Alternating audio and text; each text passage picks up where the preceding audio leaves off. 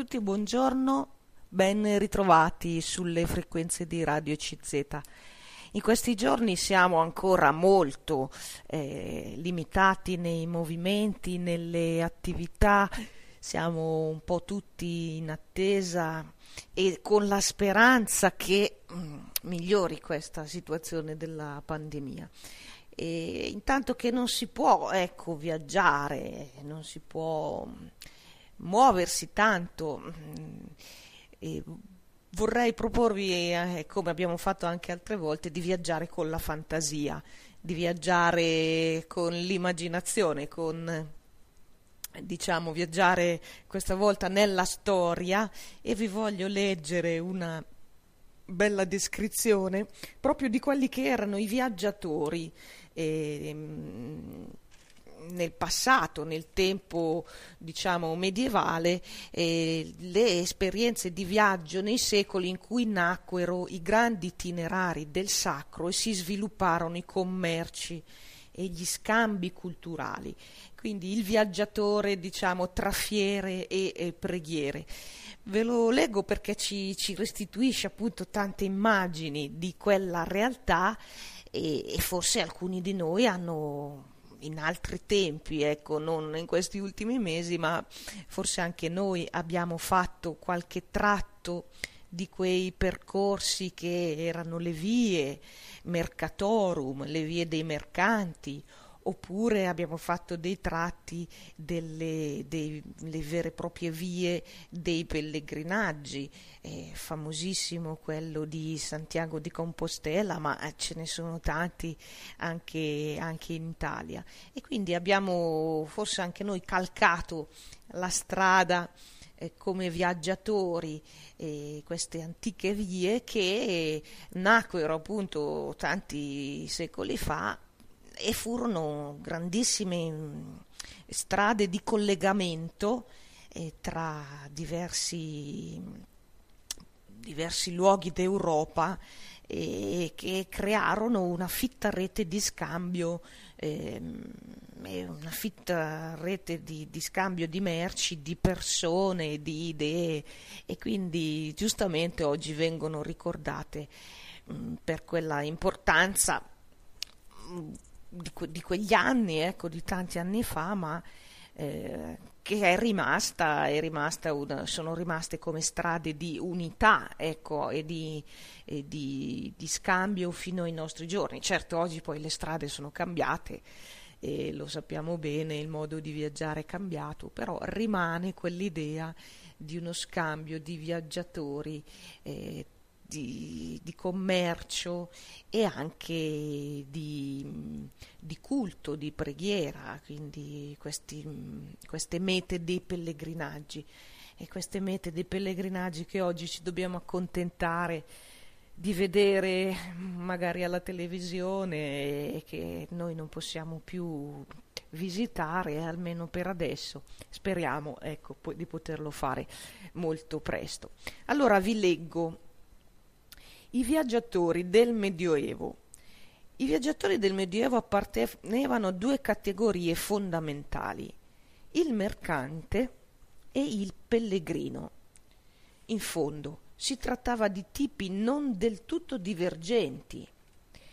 Antropologicamente tra il mercante e il pellegrino non c'era poi quella differenza che a prima vista si potrebbe immaginare. Con i proventi dei suoi viaggi il mercante spesso finanziava, anche a sconto dei suoi peccati, belle chiese, grandi affreschi, splendide vetrate, mentre i pellegrini da parte loro molto spesso eh, mercificavano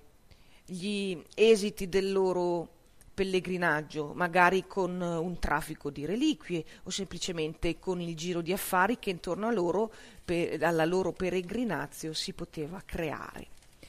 Insomma, non due mondi così lontani come si potrebbe immaginare, quello delle vie dei mercanti e quello delle vie dei pellegrini nel Medioevo. I regni sorti sulle rovine del mondo romano in Occidente mantennero a lungo una relativamente intensa attività di scambi e di commerci, come racconta il volume I viaggi nel Medioevo di Norbert Ohler, recente pubblicazione. I greco-siriani, in grado di occupare vaste porzioni urbane nella grande area portuale mediterranea, arrestarono a lungo gli operatori commerciali delle numerose città della Gallia meridionale e della Spagna visigotica, zone in cui dovettero mantenersi le fiere e i mercati che la legislazione tardo-antica ci testimonia abbondantemente. Le città portuali nelle quali più a lungo si mantenne la legislazione romana, con le sue precise prescrizioni circa le dogane e i magazzini, conservano ancora per il VII secolo le tracce dell'esistenza di mercanti locali a riprova della continuità di una prassi che aveva visto cooperare nell'attività mercantile individui sia stranieri sia locali. Essi poi distribuivano le merci nell'interno dei propri territori. I quartieri commerciali che avevano caratterizzato i principali centri mercantili del mondo romano-bizantino sopravvissero, questa volta forse più a lungo di quanto non si sia abituati a pensare. Gregorio di Tours ci informa dell'esistenza di una simile area specializzata anche nella Parigi merovingia. È del resto in questo stesso contesto che si incontrano non solo le prime fiere, come anche quelle più tardi che saranno nelle nostre città, ma anche la nuova funzione cui esse assolsero nel quadro economico del, tempio, del tempo. La grande fiera di Saint-Denis istituita da Dagoberto I, ebbe come scopo quello di costituire un importante cespite di entrate per l'abbazia omonima, che usufruiva per concessione regia di tutte le gabelle che entravano eh, e che rappresentavano le entrate di quei giorni della fiera e che perciò abbondantemente si raccoglievano. Nell'VIII secolo Childeberto III ricordava il rilievo internazionale assunto dalla fiera, verso la quale confluivano mercanti sassoni e di altre nazioni. Questo tipo di protezione regia accordata a grandi abbazie vicine ai centri commerciali nel giorno in cui ricorreva la festa del loro santo o la commemorazione liturgica della fondazione, pur se evidentemente nelle epoche successive testimonia in ogni caso degli adeguamenti strutturali dell'attività commerciale ai nuovi centri di aggregazione del potere territoriale, confermando quindi che esistevano tanti livelli che si organizzavano intorno proprio a questi eventi delle fiere, a queste vie dei mercanti. Il livello prettamente locale, cioè legato allo smercio delle eccedenze di una proprietà signorile o di un villaggio, quindi, fino al livello eh, stimolato dalla domanda di centri urbani più grandi, capaci di catalizzare un'offerta mercantile più vasta. Occasionale o periodica come era nel caso delle fiere, la mobilità mercantile sopravvisse fino alla stagione della rinascenza urbana del, dell'anno 1000. Questa prima testimonianza di incontro tra mercanti, le gabelle le tasse che versavano per passare le dogane da un confine all'altro e le entrate che venivano assicurate come privilegi proprio in occasione di queste fiere alle abbazie sono segni appunto di un intreccio che rimarrà e continuerà anche dopo l'anno 1000. A partire dal secolo XI-XII, per favorire gli scambi si crearono in tutta Europa mercati periodici o stagionali che si tenevano in varie città, di solito nei giorni consacrati alle feste dei santi patroni eh, locali, Per questo la parola fiera, festa,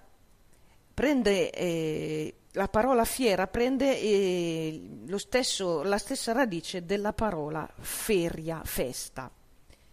Le più famose avevano luogo in sei città nelle regioni franco-orientali della Champagne, l'attuale regione francese, dove ogni centro ospitava il mercato per la durata di sei mesi. In questo modo si avevano almeno una grande fiera aperta ogni giorno dell'anno, un'attività molto fiorente, molto continua. Il viaggiatore medievale per eccellenza però era il pellegrino, colui che si muoveva per motivi di ordine spirituale, per seguire le mete dei pellegrinaggi. Le sue vie però si intrecciavano con quelle delle fiere, suo, le sue celebrazioni si sovrapponevano alle occasioni delle fiere. A proposito del pellegrino, il mondo cristiano ha espresso nella idea dell'homo viator, l'uomo viaggiatore, il simbolo della ricerca spirituale, cosa che non di meno si esprime talvolta anche nei termini di un reale effettivo spostamento da un luogo a un altro. Il pellegrino, l'uomo viaggiatore, in realtà questo faceva, si spostava a piedi o con qualche mezzo per i più fortunati, proprio come espressione del suo voler raggiungere una meta di pellegrinaggio. Il termine pellegrino deriva dal verbo latino peragere, che è ricco quanto mai di significati. Significa muoversi con inquietudine, senza tregua, significa ancora condurre a termine, quindi perfezionare,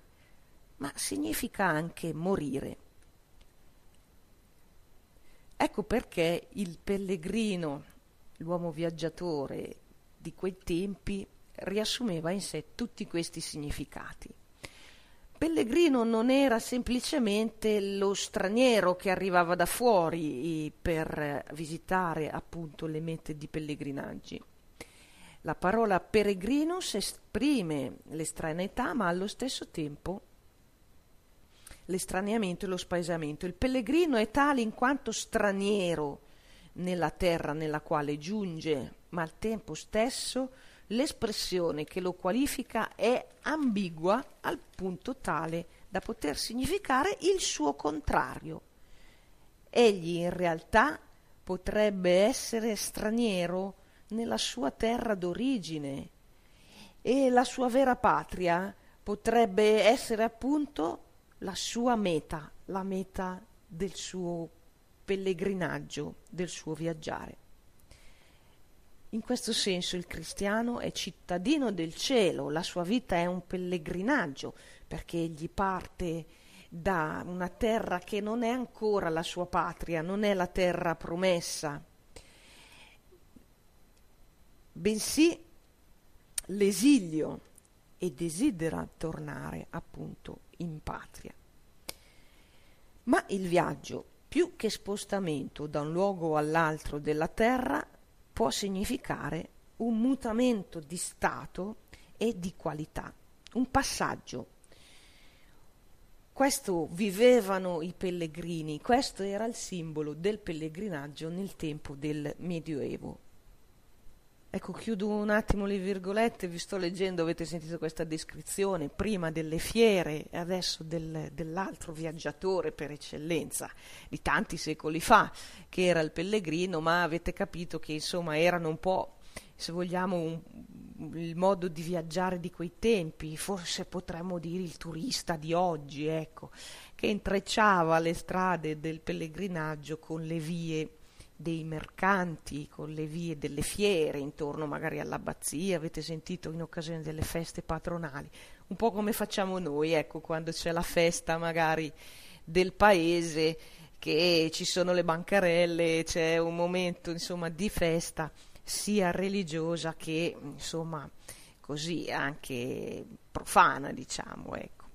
Questo articolo che vi leggo l'ho scelto anche perché è una firma mh, di Franco Cardini, che è un famoso st- storico medievalista che forse voi avete sentito parlare qualche volta, molto bravo, anche molto coinvolgente, è un nome insomma che ci dà sempre delle indicazioni particolari sulla storia e che ci avvicina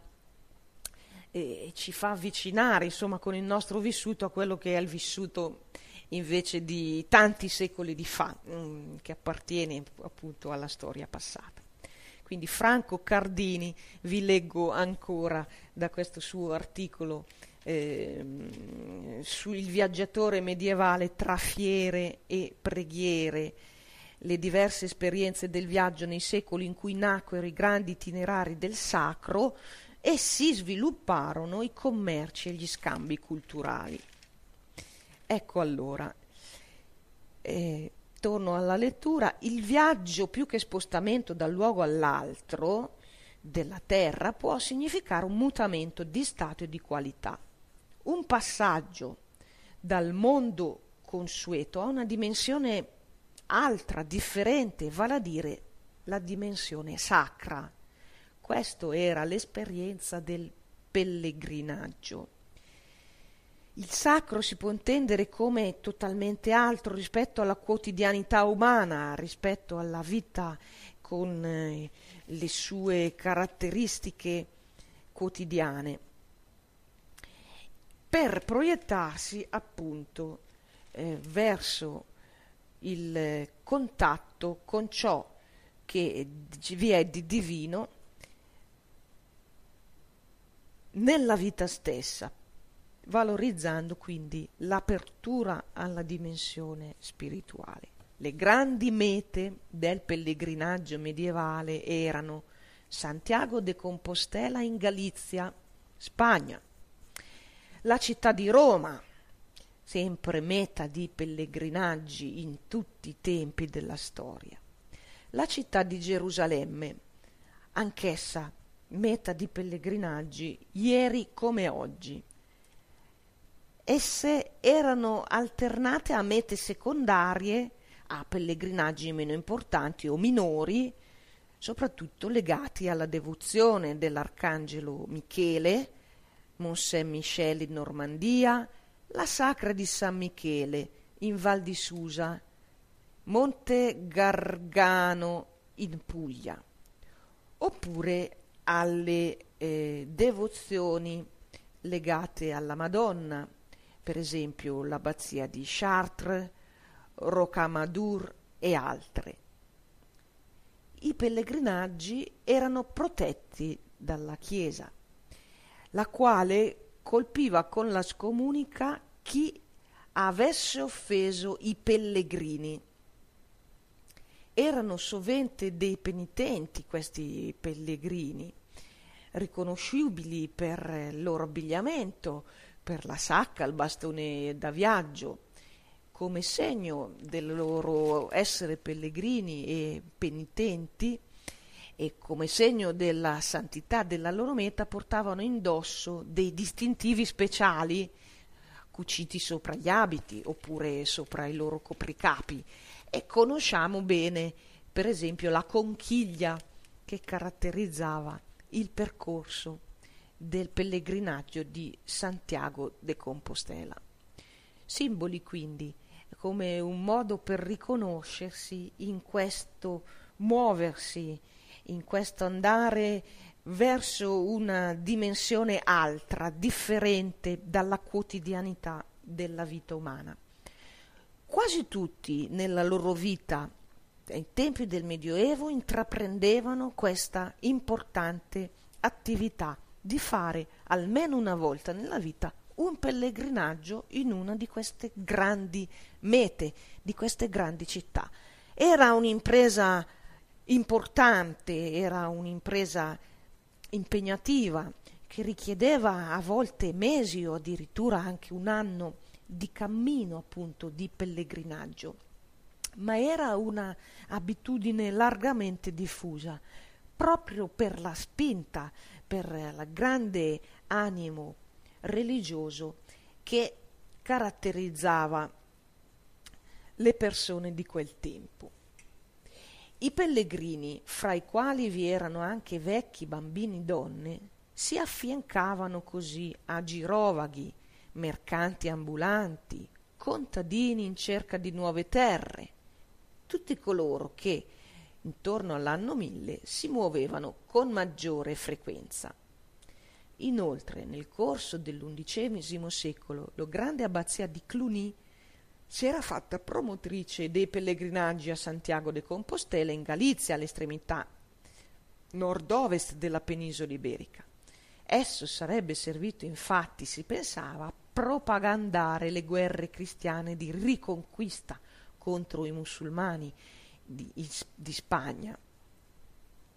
Si intrecciavano quindi le mete e i viaggi dei pellegrinaggi con altre realtà del tempo. Infine vera Gerusalemme, controllata dagli Abbasidi, Abbasidi ma visitata da un crescente numero di pellegrini occidentali